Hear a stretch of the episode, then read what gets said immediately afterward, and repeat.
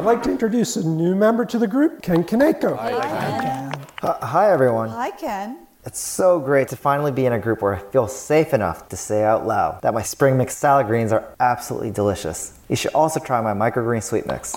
Local farmer Ken Kaneko believes his forward greens are so delicious he just wants you to try them. Get a VIP coupon at forwardgreens.com and get your forward greens at Safeway and Albertsons. Thanks for sharing, Ken. I'd also like to share some of my kale and micro broccoli.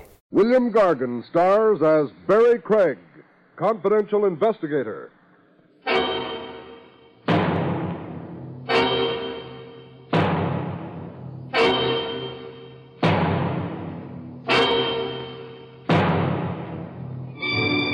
For that charge to cure that tired, listless feeling, apply to a switch artist named Max. Max, of course, being the state electrocutioner.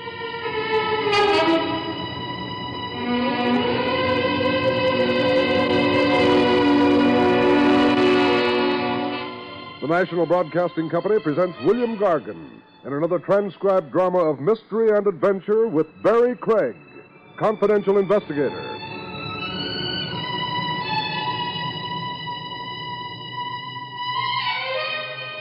Barrie Craig speaking. Any formula for mixing dynamite is good enough provided the end result is an explosion. What is the Craig formula for dynamite? Okay, two ingredients are required namely, amateur tennis and the international social set. The result? Strictly dynamite.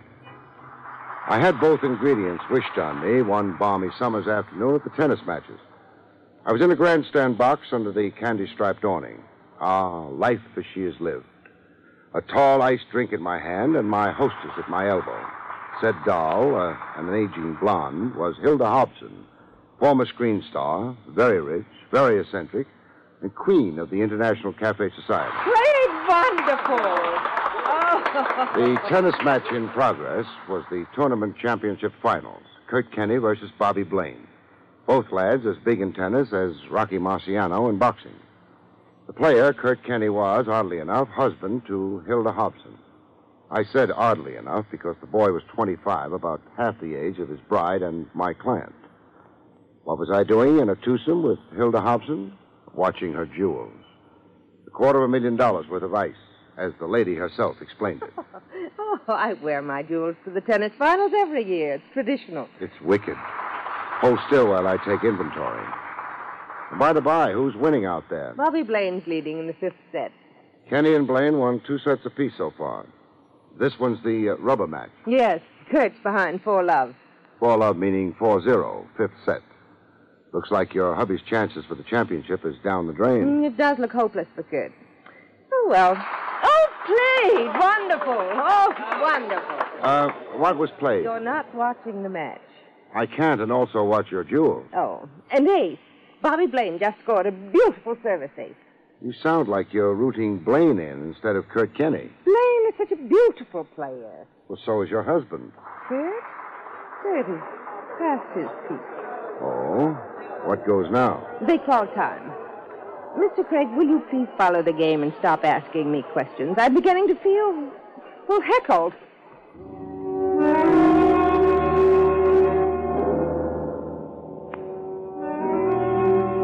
Time called meant a minute's pause. Time for the players to sponge their brows, swallow salt and energy tablets, guzzle soda pop kept in a handy ice bucket. I watched Kenny and Blaine return to the court. The only thing, there was no action. It was Bobby Blaine's service, but he wasn't serving. He was stalling, looking a bit wobbly in the knees. Why doesn't Blaine serve? I don't know. Ask me, he looks a little sick. Sick? Good heavens, he just needs one more point for the game. He... Blaine's down. He's flat on his face in the dirt. Give me those binoculars. What? Blaine's just lying there. Unconscious. I mean, if only unconscious. If only unconscious. The heart, milady. Five grueling sets in a 90 degree heat, or are tennis players immune to heart attacks?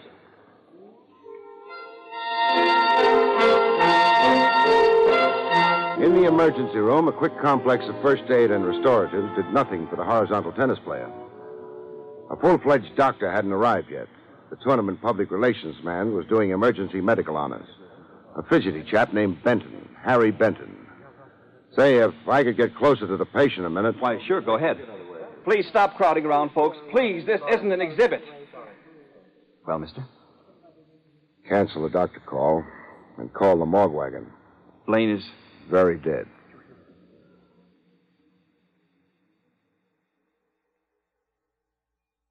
Blaine's heart, was it? That was my guess right off.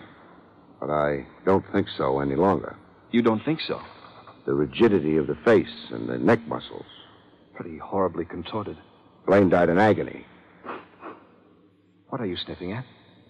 A powdery residue around his lips. Oh, that's the salt tablet. Salt is odorless. Do you find a smell? Enough to bowl me over. But not quite like it bowled Brother Blaine over. Blaine was poisoned, a quick poison to which he reacted almost immediately. Ten dollars, says the medical examiner, will spell out the text of my diagnosis. Murder.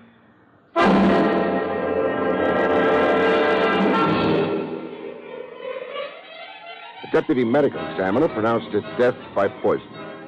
The murder made big evening headlines and juicy gossip among the tennis set. I had an evening drink with the public relations man, Harry Benton, at Benton's request. We met in a place called the J. Cretan Memorial Club. I want to engage your professional services, Mr. Craig. To do what? Clear up the mystery. Who murdered Bobby Blaine and why? Yes. Well, have some faith in the police. We want a private operative working in close liaison with us. We and us. Explain the plural. Well, sir, I represent the J. Cretan Memorial Tennis Association. You know the name J. Cretan? Hazily, uh, a champ tennis player once upon a time. A tennis giant, Mr. Craig. Cretan died in the 20s. He left a $5 million trust fund to endow tennis, encourage and develop young players. Et cetera, et cetera. It's embarrassing. It's bad public relations. It's a black eye for the J. Cretan Foundation. Yes.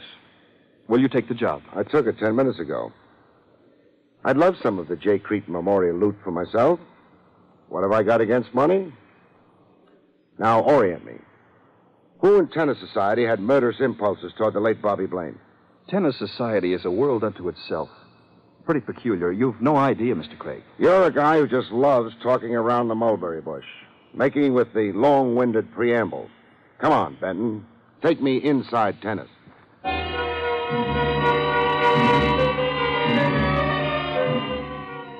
I kicked off my investigation with Kurt Kenny.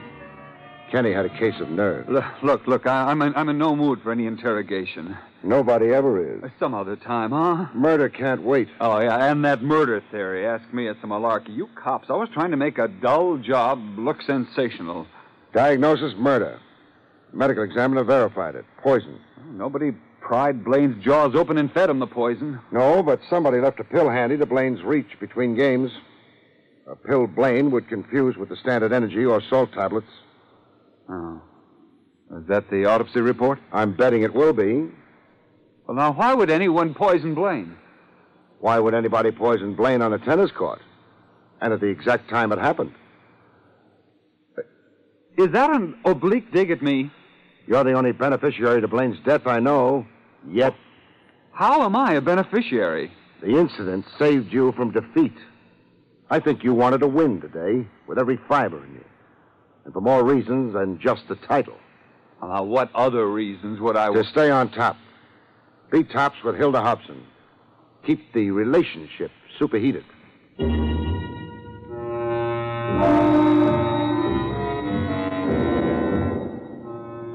If Hilda Hobson had any inhibitions, they weren't showing. You deserted me there in the stadium. I'm sorry. A corpse generally has priority. I suppose you've come to ask me embarrassing questions. You uh, could just let me read your diary. oh, not on your life. Ask your first question. At the game today, I, I guessed you to be sour on Kenny and sweet on Bobby Blaine. Was it so obvious?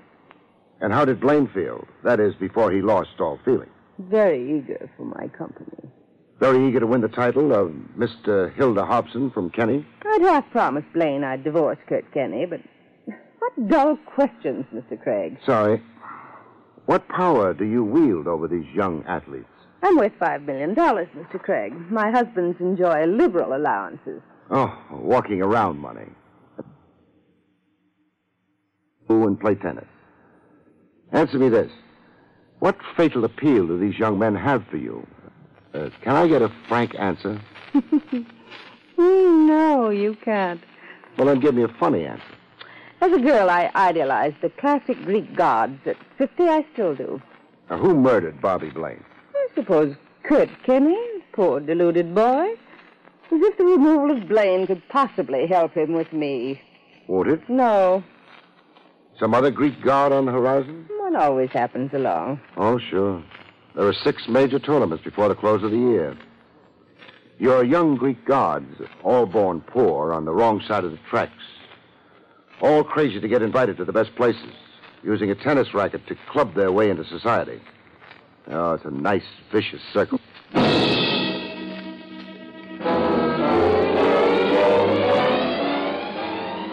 Leaving Hilda Hobson's, I didn't quit the grounds of the estate. Not yet. I headed for the garage. The Hobson chauffeur had an apartment over the garage. A chap named Pepe Zaretti. He'd figured in the purple gossip the public relations man Harry Benton had passed along to me. Like his boss lady, Pepe was but totally uninhibited. Was I once the husband of Hilda? yes, yes. I had that unforgettable pleasure. you were a South American tennis title holder once, I was the best tennis player in the world once. until Hilda married you and put you on an allowance. I have no regrets. It was a charming interlude, our marriage. Guinea hen, champagne, skin diving in Bimini. Whose idea was it for you to stay on as chauffeur after the divorce? Eh, we arrived at the idea, uh, how you say, uh, yes, uh, simultaneously. Hilda does not love Pepe anymore, but she does not hate me. So I stay to serve her this way, as her good friend and chauffeur. How's your tennis? I am fat here in the middle, and here in my wrist, rheumatism. Very sad. So who poisoned Bobby Blaine? you want me to answer that? I'd appreciate it. Eh, poor Kurt Kenny. How terrible if Pepe Zaretti sent him to the electric chair, huh? You're saying Kurt Kenny did it? Yes, I say. I say what I see. Now, what did you see and where? Driving to the stadium this morning for the championship finals, I am driving Kurt Kenny. We are stopped to give Bobby Blaine a lift.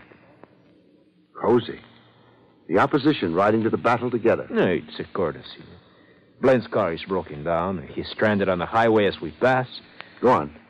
Well, in the car, I hear with my ears Bobby Blaine saying that he forgot his energy pills, that they are left in the dashboard compartment of his car. then I see what I say. Don't scramble it. Say it. Kenny gives Bobby Blaine a few energy pills of his. I see this in my rearview mirror. You're really putting the finger on Kenny. to think that I should be the one.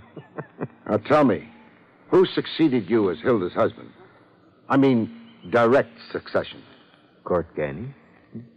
Hilda saw him win a tournament in Milan. And that night she locked me out of the house. Fini, we were through. you think I'm revengeful against Kurt Kenny? Aren't you? Yes, I am. I would tell any lie to hurt him. Like now? No, no, no. This time I'm telling the truth. the electric chair for Kurt Kenny. what a delicious possibility.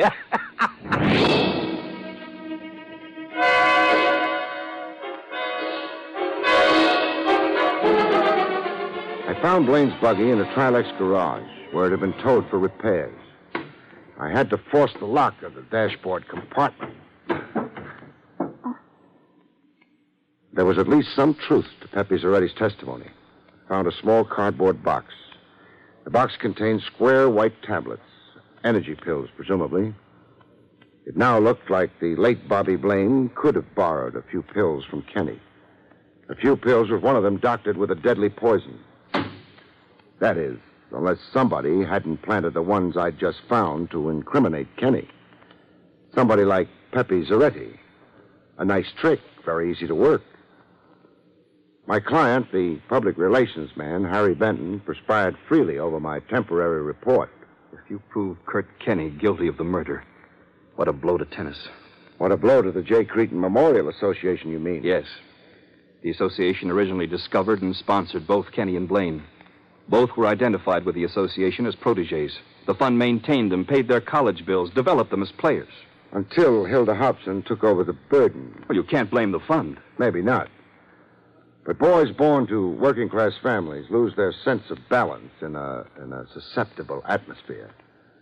Too many of the expensive set making a fuss over them. I mean, if the boy's a winner. And only for so long as he continues to be a winner. Ask me.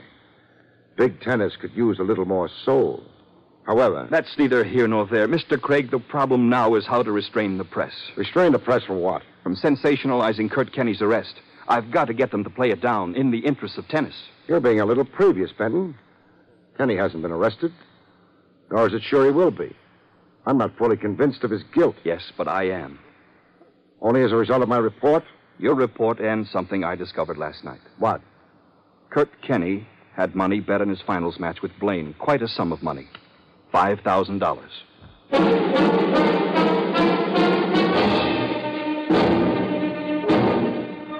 Looked like a pickup jury had already found Kenny guilty. Hilda Hobson, Harry Benton, and Pepe Zaretti. No vote there for Kenny's innocence. One vote for Kenny's innocence came along, however, out of left field. In the J. Cretan Memorial Club, exclusive for members only. A girl.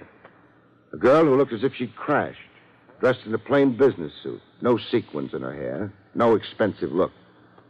She caught me at the bar in the middle of a swallow. Mr. Craig, I must talk to you. Well, what about? Kurt Kenny. Your brother? No, Kurt's just a good friend. And you are? Polly Blair. Well, talk. The infamous stories about Kurt, they're all lies. Kurt's fine and gentle. He couldn't hurt a fly. Nice character reference, but uh, how well do you know him? As I know myself, That's a pretty broad statement. I know his true nature, his dreams, ambitions, his inner thoughts. You see, Kurt confides in me. I'm, well, someone he can talk to, frankly and openly. You sound like a sweetheart. Kurt's a married man. Well, husbands sometimes stray. Don't please add to the infamy circulating about Kurt. Isn't it difficult enough for him? It is. Help Kurt. Believe in him as I believe in him. The stories you hear that, that Kurt could poison. Lies. All horrible, goddamn lies.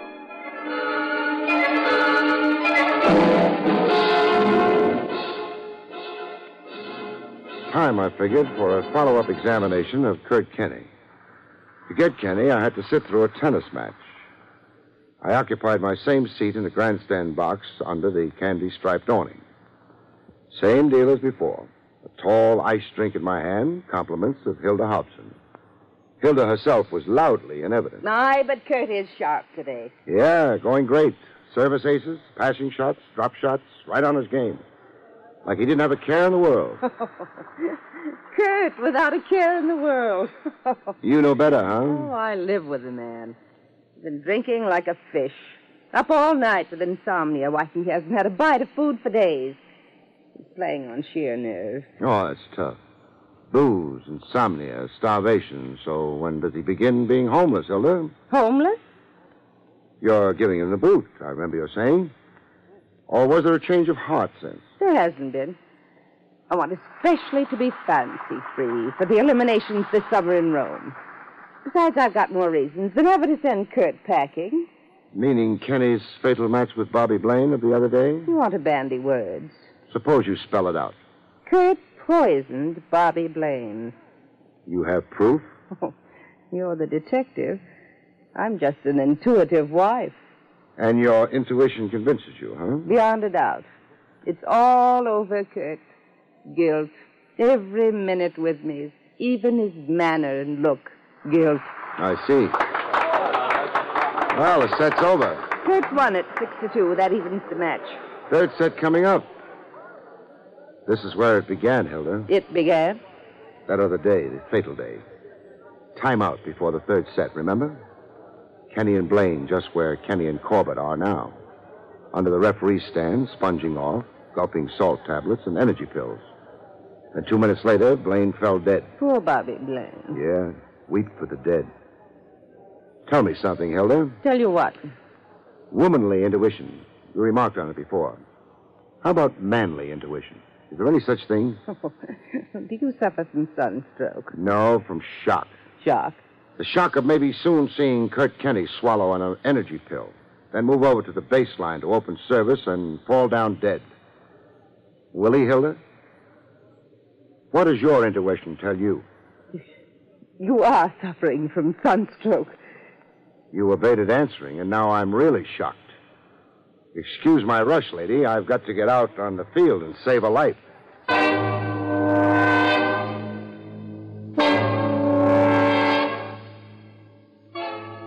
Was on the field in time to prevent Kenny from swallowing a white pill, salt or energy.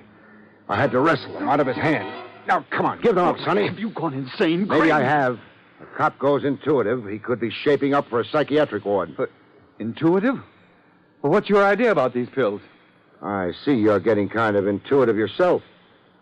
I want these pills sent to the police chemical lab for testing. If they're okay, call me impulsive. If they contain poison, call Hilda Hobson, Madam Bluebeard.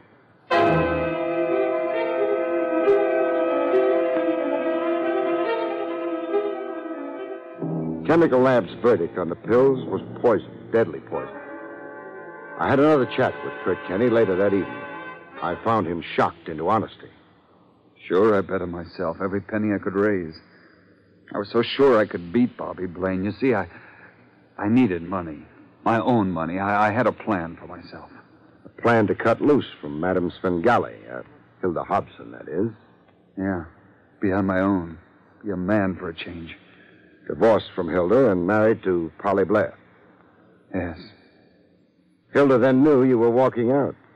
Hilda knew. I suppose her pride was hurt. Her homicidal instincts were aroused. The fatal tablet Blaine swallowed was meant for you. You'd innocently passed it on to Blaine that morning you gave him an automobile lift. The morning Blaine had left his tablets in a stranded car. Huh. Poor Blaine. You were supposed to duplicate Blaine's death fall today. Swallow a doctored tablet Hilda had sneaked into your pillbox. Well, how could Hilda ever expect to get away with it? Plain murder. You die and be pronounced a suicide from remorse. Remorse for murdering Blaine. Hilda had her out, she thought. Craig, I, I owe you a... You owe Polly Blair. If Polly hadn't tipped me to your romance with her, I'd never have gotten an insight into Hilda Hobson. You see, I thought Hilda was giving you the contemptuous toss. I never dreamed that Hilda was a woman scorned.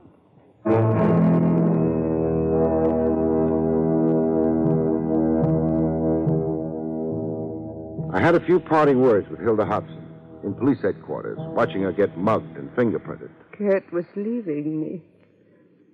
Leaving me, Hilda Hobson, for a cheap little gammon. For a girl he could have equality with. I suddenly saw myself as old and unwanted. Unwanted.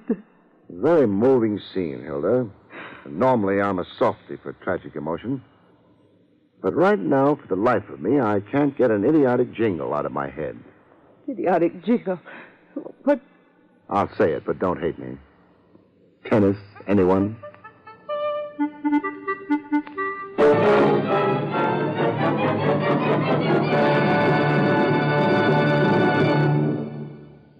You have been listening to William Gargan in another exciting transcribed mystery drama from the adventures of Barrie Craig, confidential investigator.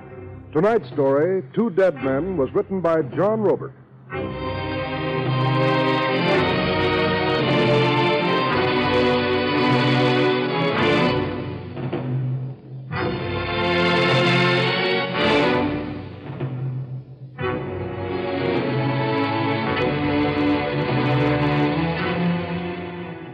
The National Broadcasting Company has just brought you an NBC Radio Network production with William Gargan starring as Barrie Craig, confidential investigator, directed by Andrew C. Love. Our cast included Virginia Gregg, Herb Ellis, George Neise, and Tony Barrett.